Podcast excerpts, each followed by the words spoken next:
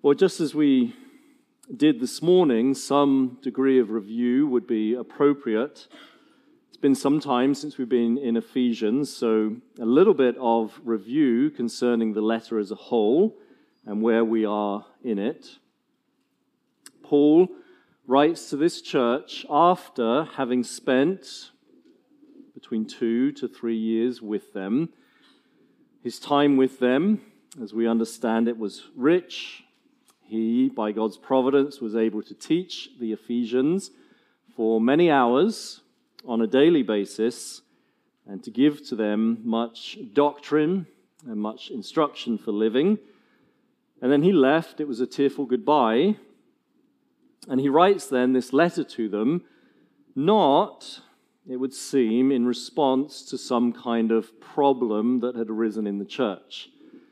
It's important to note that many of Paul's letters are written in response to a problem that had arisen after Paul had been with that church, but not the letter to the Ephesians. There's very little in this letter that would suggest there are issues Paul is addressing. Rather, he's reminding them.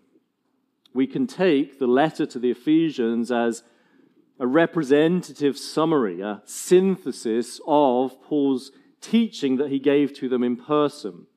We see just how rich their time was together by virtue of how wonderful this letter is. Now, why would Paul need to encourage them? Why did Paul find cause to write the letter then? Maybe because of a hint, a possibility of persecution on the horizon, similar to the kind of response of the world we were thinking about this morning in Ephesus. The primary religion was that of the Artemis cult. The Artemis temple sat there in the city, and many would go to worship there daily. And as the Christians had been faithful to preach the gospel, people were being saved in that city. They were being pulled away from the Artemis cult into the church, and certainly that had caused a disturbance.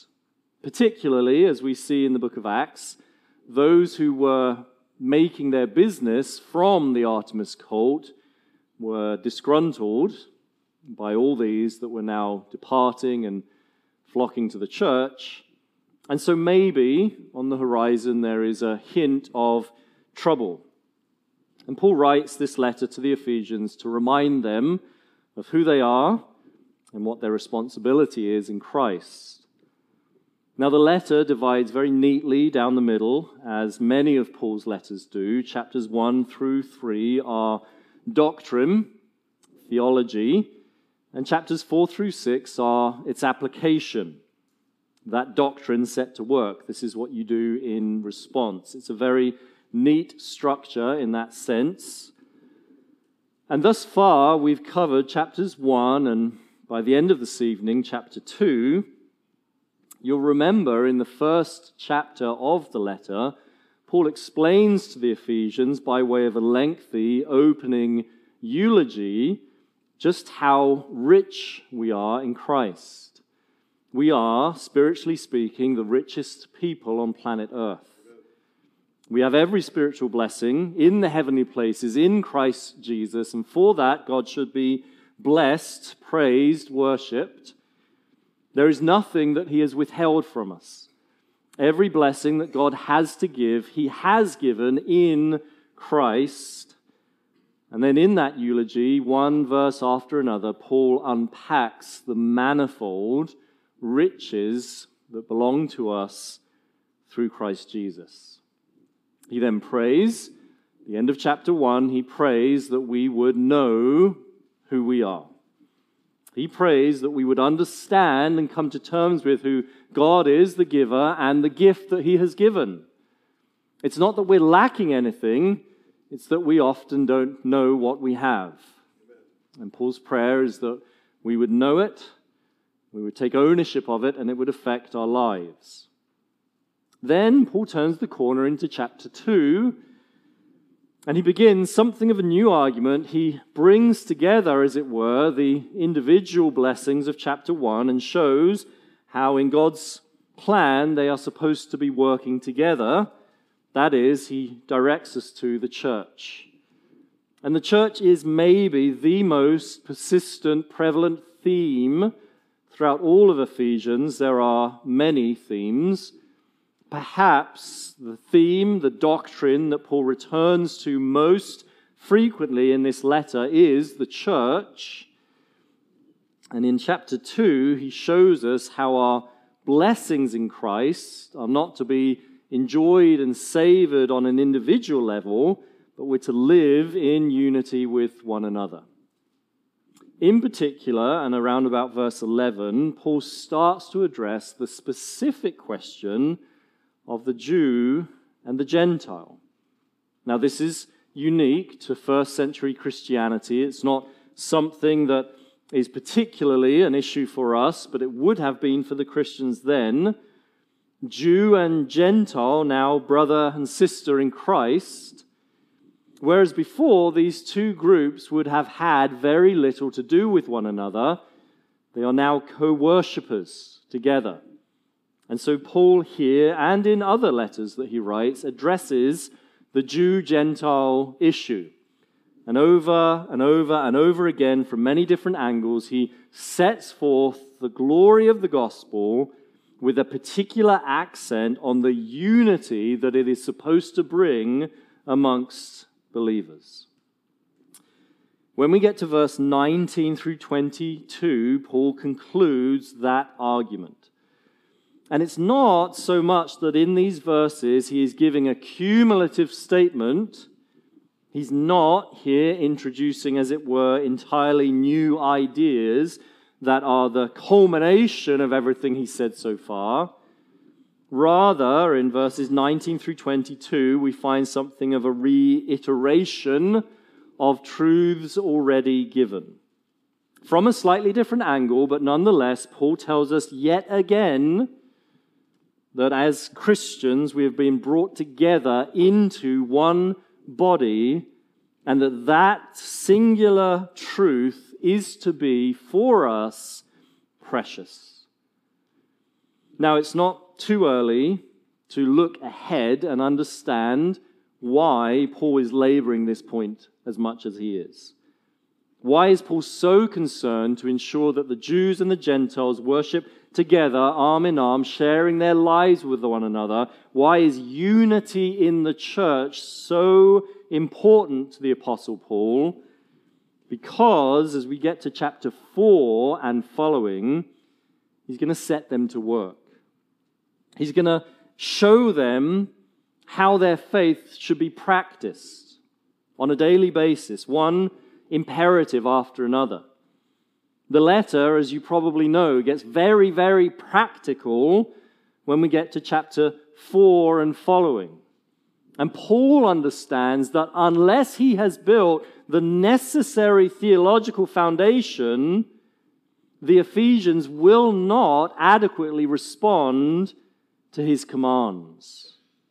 Until Paul has given them the riches of the gospel over and over again, and by God's grace instilled those riches deep into their hearts, they will not be ready to race towards the commands that he gives in chapters four and following.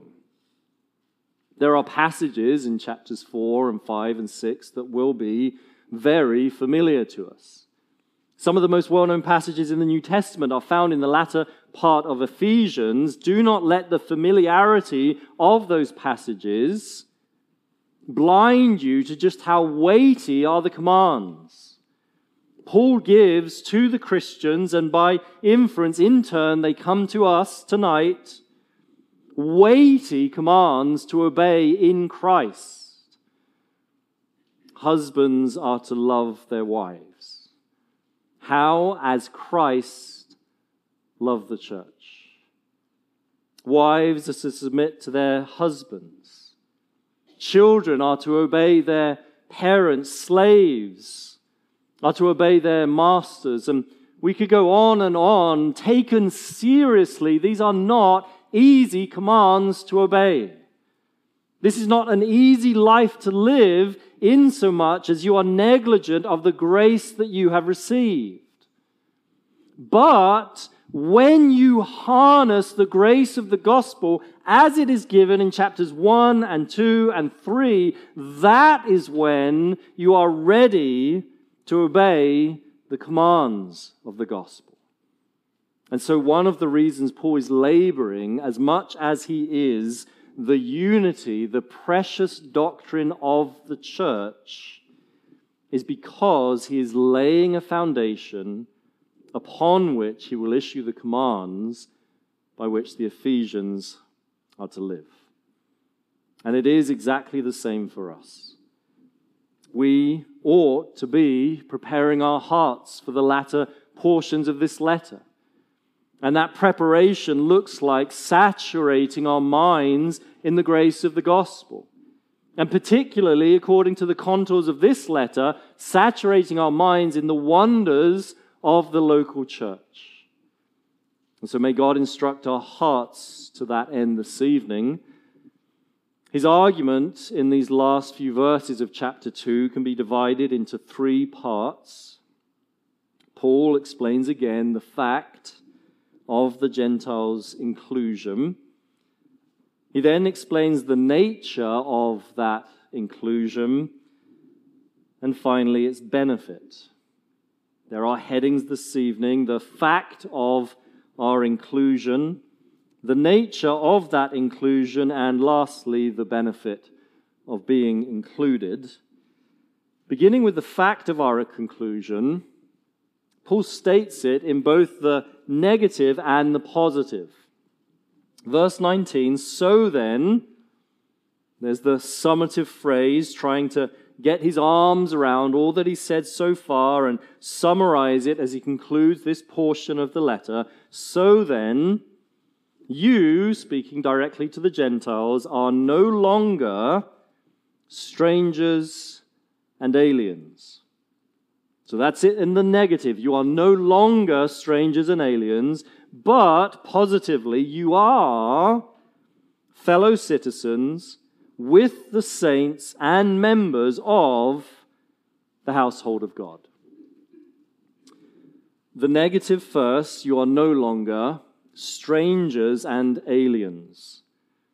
Certainly there is some degree of overlap between those two terms, the stranger and the alien, though they are not entirely synonymous. The stranger would have been understood as someone dwelling in a foreign land on a temporary basis, a fleeting visit, as it were, somewhat akin to our modern-day concept of a tourist. We understand the tourist doesn't live here, they don't belong here, and the salient point is that they don't enjoy the privileges of a citizen of that country. They're just here on a visit. Now, the alien is not identical. The alien has less of an emphasis on temporary visitation, more permanent, but certainly still not belonging, still not enjoying the privileges of someone who lives there and is a citizen of that nation. The alien would be equivalent to someone today holding a visa. You've been permitted by the government to be here for longer than a few weeks, maybe months or even years, but you're not a citizen. You don't get to enjoy everything that the citizen does.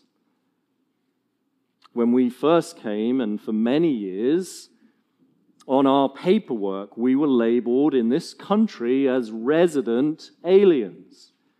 That was our status, and we felt it. There were many times when life was not easy because we were not citizens.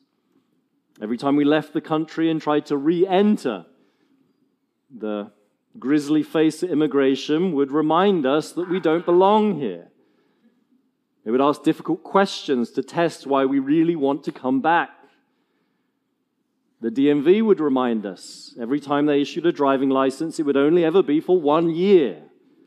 So we knew we would back, be back in these lines twelve months from now, applying for another driving license.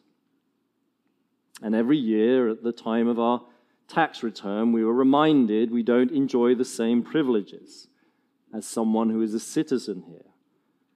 And Paul is saying to the Gentiles, spiritually, you once were strangers and aliens. Perhaps a Gentile one Sabbath day may have drawn close.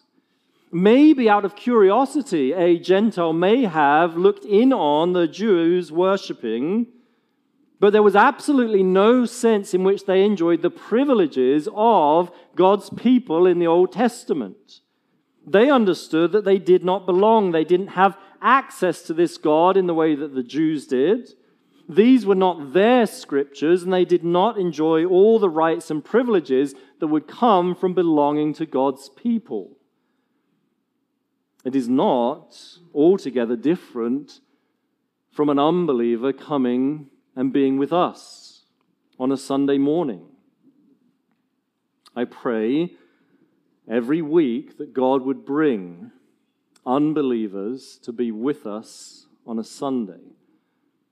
And I would encourage you, if you are in relationships, friendships, work relationships with those that don't know the Lord, ask if they would come with you to church.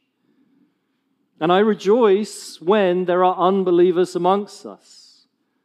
Who knows how God would use their time with us as they are exposed to the gospel message in many different ways. But I want to be very, very clear. If there is an unbeliever amongst us, we love that they're with us, but they do not enjoy the privileges of being in Christ. They are physically here. They sing with us and bow their heads with us, but they are not washed in the blood of Christ. Their sins are not forgiven. They do not have access to God. They remain cut off from Him, an enemy of Him. His wrath remains upon them. They don't enjoy the ministry of the Holy Spirit dwelling inside of them. They're not cleansed and washed by the blood of the Lamb. They're not clothed in Christ's righteousness. They cannot approach God as their Father. And as we set our minds regularly to the blessed hope, that is not their hope. They may be with us, but they do not have the benefits of being in Christ. And Paul says to the Gentiles, that was once you. But... And that is a strong, adversative word, but there is a shift that has taken place. You are fellow citizens with the saints and members of the household of God. So here, Paul shows the transition that has occurred by virtue of God's grace. The gospel of their salvation, which has come to the Gentiles, has now rendered them citizens. The emphasis with that word being on the permanence and the privilege that they now have. You are now citizens. No one can ever take that away from you. You have your card of citizenship to God's people, and that will never, ever, ever be taken away. And you enjoy all of the privileges that come with being found in Christ. They are now all yours without exception. Think back to chapter one. We have every spiritual blessing in the heavenly places. This is absolutely true for the Jews and the Gentiles whom Paul is addressing. But notice he doesn't stop there. Paul actually brings together different metaphors. He combines metaphors in verse nineteen. You are fellow citizens, which appeals to this sense of belonging to a land, a nation, with the saints and the members of the household of God. And there's a family metaphor. He employs the family metaphor and labors their co-citizenship so as to place a particular accent on the fact that they are not in Christ in isolation. This is one of Paul's emphasis throughout chapter two, you are citizens with others. You're citizens with the saints and the members of the household of God. You are citizens of a family.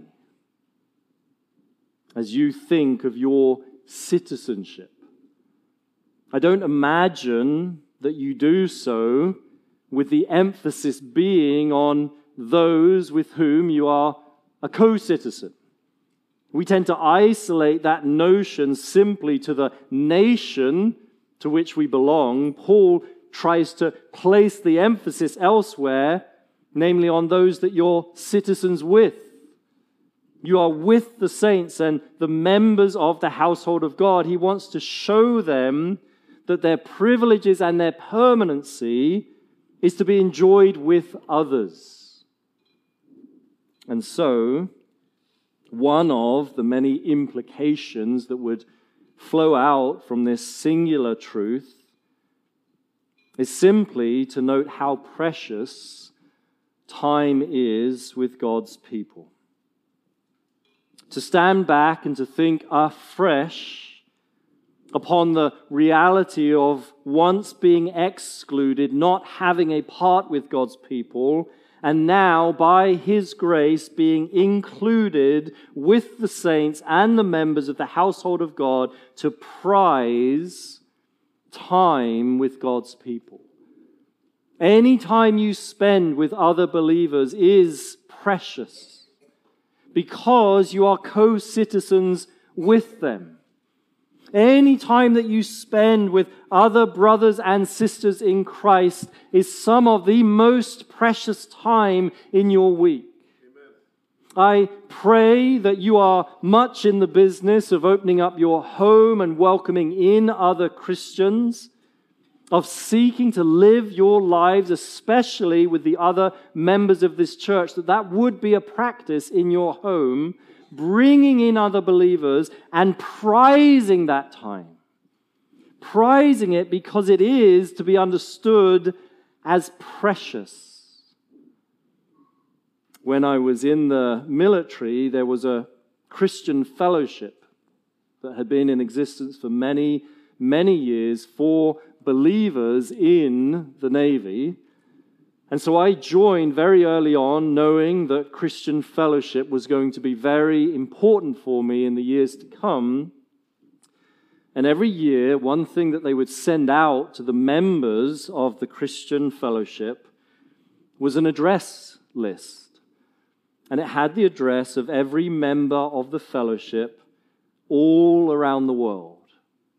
And there were believers on that list from many, many countries, living far and wide. And the idea was that as we traveled and as we ended up in foreign ports, we would keep this list with us and we would not hesitate.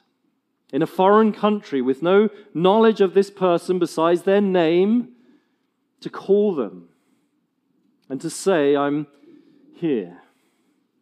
I'm in this country and I'm a disciple of the Lord Jesus, just like you are.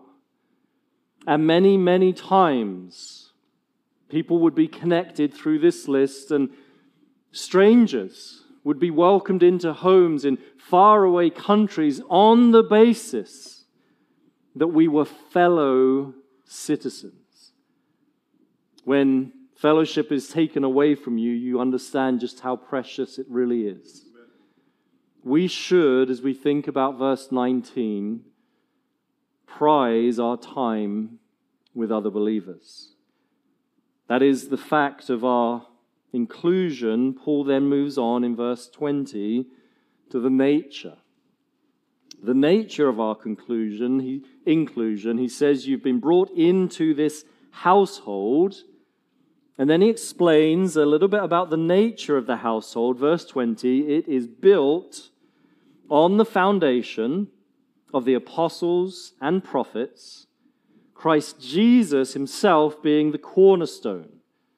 Not the capstone, not the final block, but the central block without which it would all crumble. Jesus Christ is the cornerstone. So Paul is showing and reminding the Christians in Ephesus that the church into which they have been brought is not without a plan. This organization didn't just arise out of nowhere. It's not that there isn't an architect overseeing it, but it has been carefully designed. And the design is one wherein the foundation is the apostles and the prophets.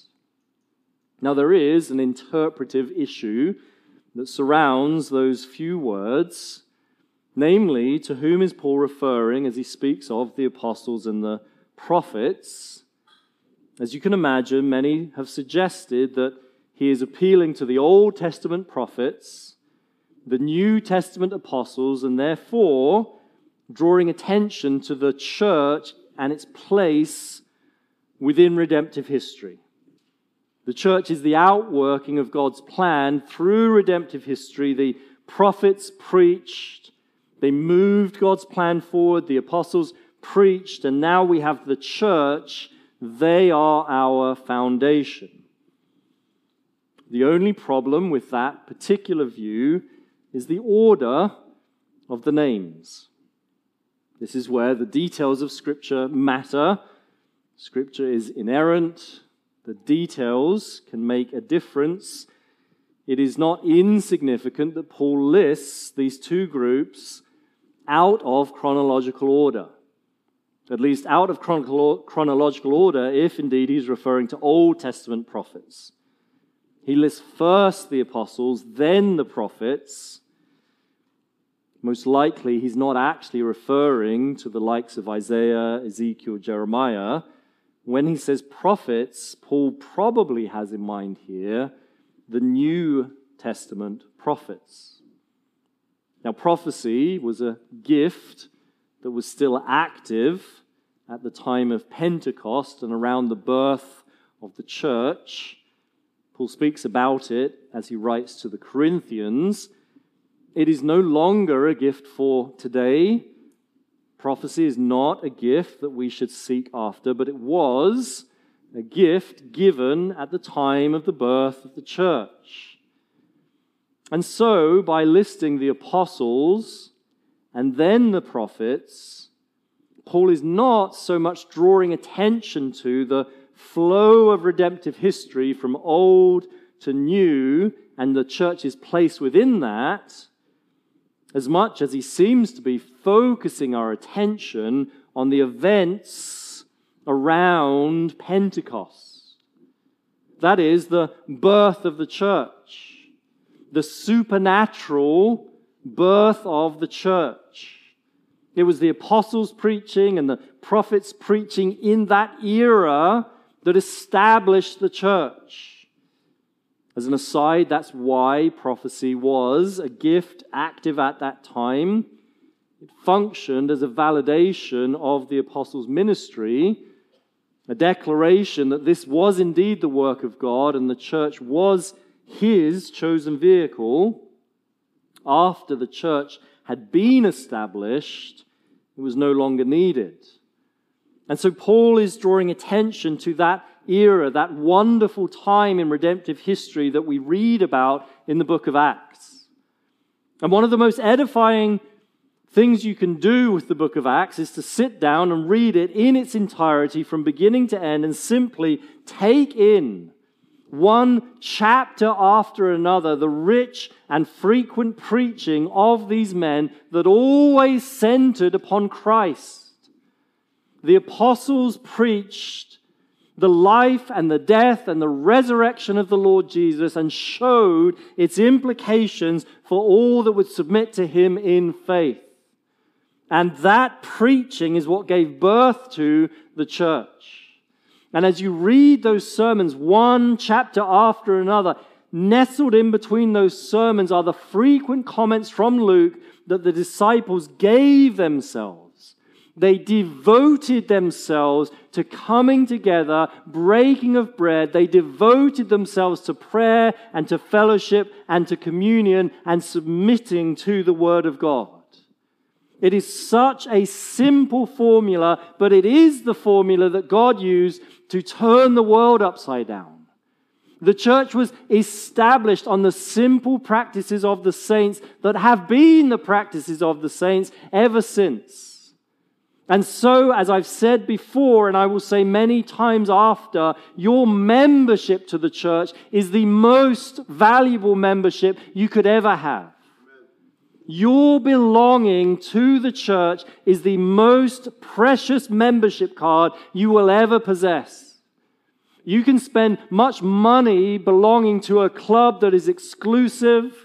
You can spend much time getting access into a group that shuts other people out. None of them are so precious as your membership to the local church. And your access to it and your membership comes only by the blood of Christ. It doesn't come by any other means. You are here this evening belonging to the church because Christ died for your sins. And Paul wants the Ephesians to be reminded of that reality. You see the implication if verse nineteen prompts us to think about just how precious time with God's people is. Verse twenty prompts us to think about how precious time specifically in the church is. We can enjoy many, many expressions of fellowship with other believers throughout the week, and they are rich, and we are to praise God for them.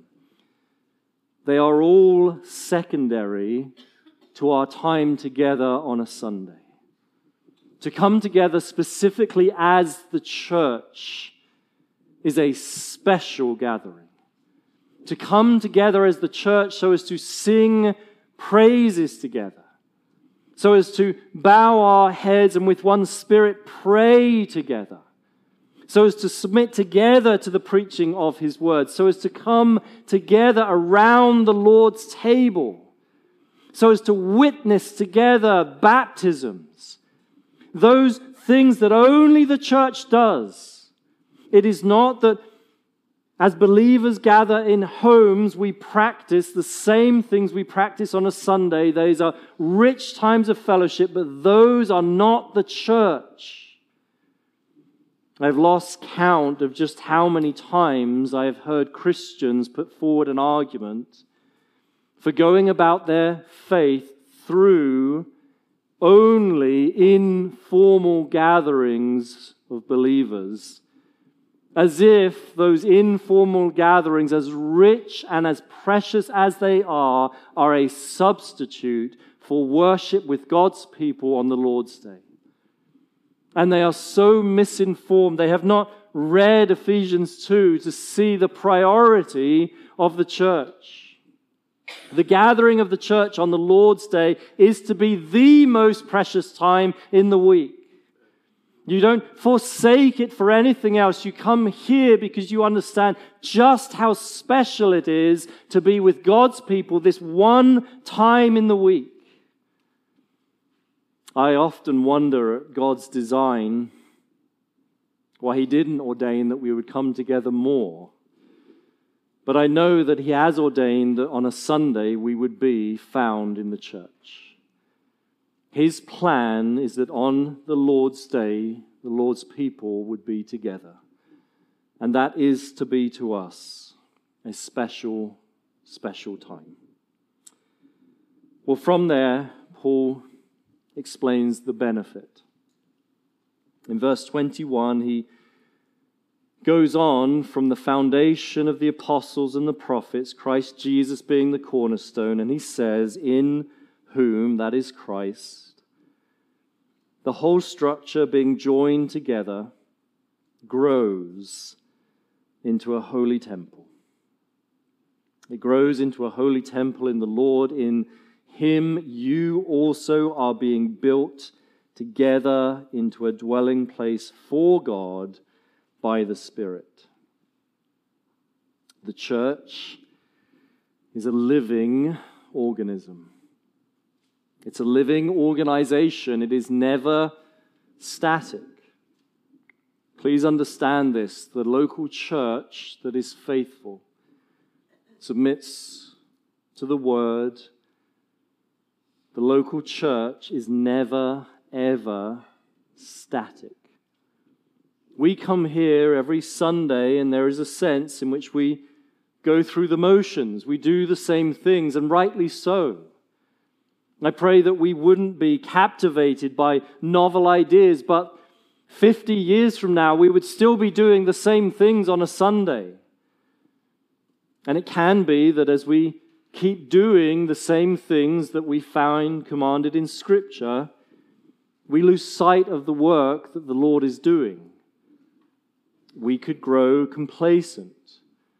We could start to believe that not much is happening on a Sunday.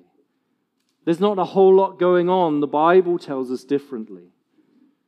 Insomuch as we are faithful to submit ourselves to God's word, the church is never static.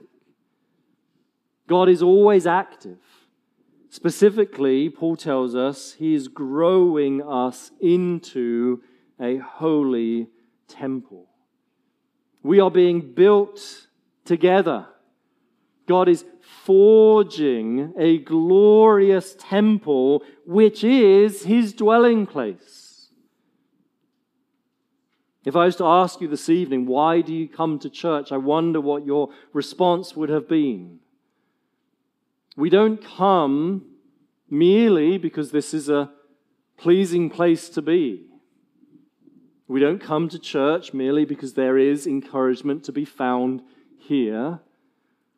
We don't come merely because it is edifying to sing and to study God's word and to pray. All of those things are true and good. We come to church because this is where God dwells. This is God's chosen dwelling place. He is pleased to be here. God dwells inside every individual believer by the Holy Spirit, certainly. But as we come together, Ephesians two hints at a particular dwelling of God amongst his people when they worship together. Now just think about what an encouragement that simple truth would have been for the Ephesians to receive. They're most likely still meeting in that upper hall that we read about in the book of Acts as Paul taught them. They are most likely still there, and outside in the streets, undoubtedly, they can hear the noise of the Artemis cult.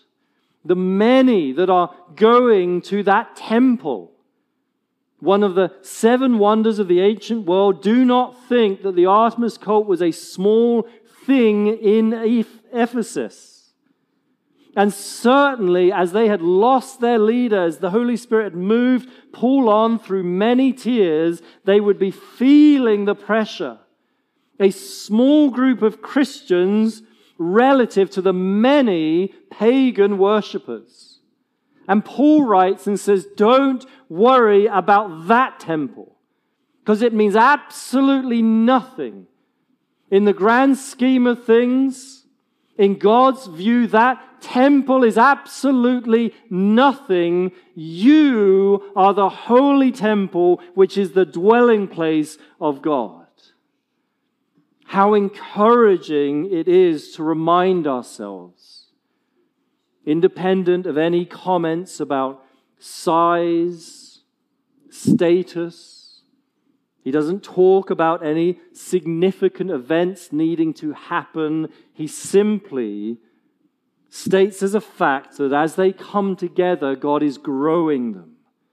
He is building them into a holy temple, which is the dwelling place of God. And for one that knew the Scriptures, how wonderful and glorious is this truth as you see it within the scope of redemptive history. God dwelt with Adam and Eve in the garden. They forsook the privilege as they sinned. He banished them, but he was not done with them. And so in due time, he dwelt amongst them in the tabernacle. And then as redemptive history moved forward, that dwelling became more permanent in the temple. the Old Testament temple, the Spirit of God was found. The people again disobeyed and went into exile. And now in this era, Paul picks up on that temple theology and says, and now it's the church. Amen.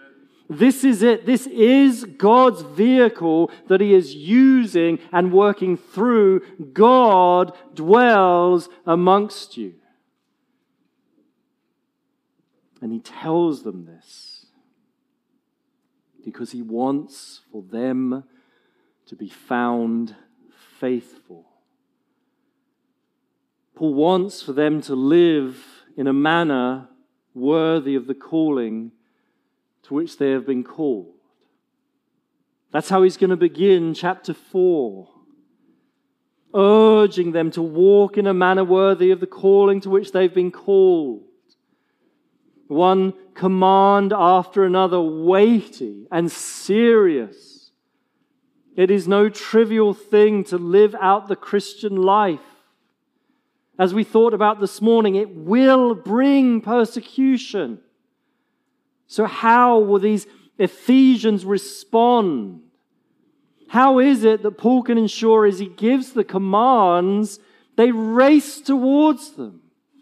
They find them to be light and joyful. They love to obey and they love to deny themselves and cut off the flesh so as to live a life that honors the Lord. How you build a strong foundation. You tell them early the privilege of being involved in the church. The fact of their conclu- inclusion, the nature and the blessing of them having been brought in. You remind them of profound truths of which they already knew, not least that God dwells amongst you. And as by His grace we take in again that reality, we trust that He prepares our hearts to obey Him. May that be true for all of us here this evening. Let's pray now in response.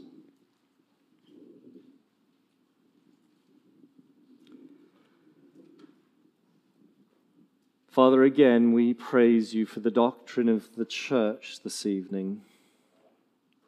As we see it, in these few verses at the end of Ephesians two, we are in awe as we think of the reality.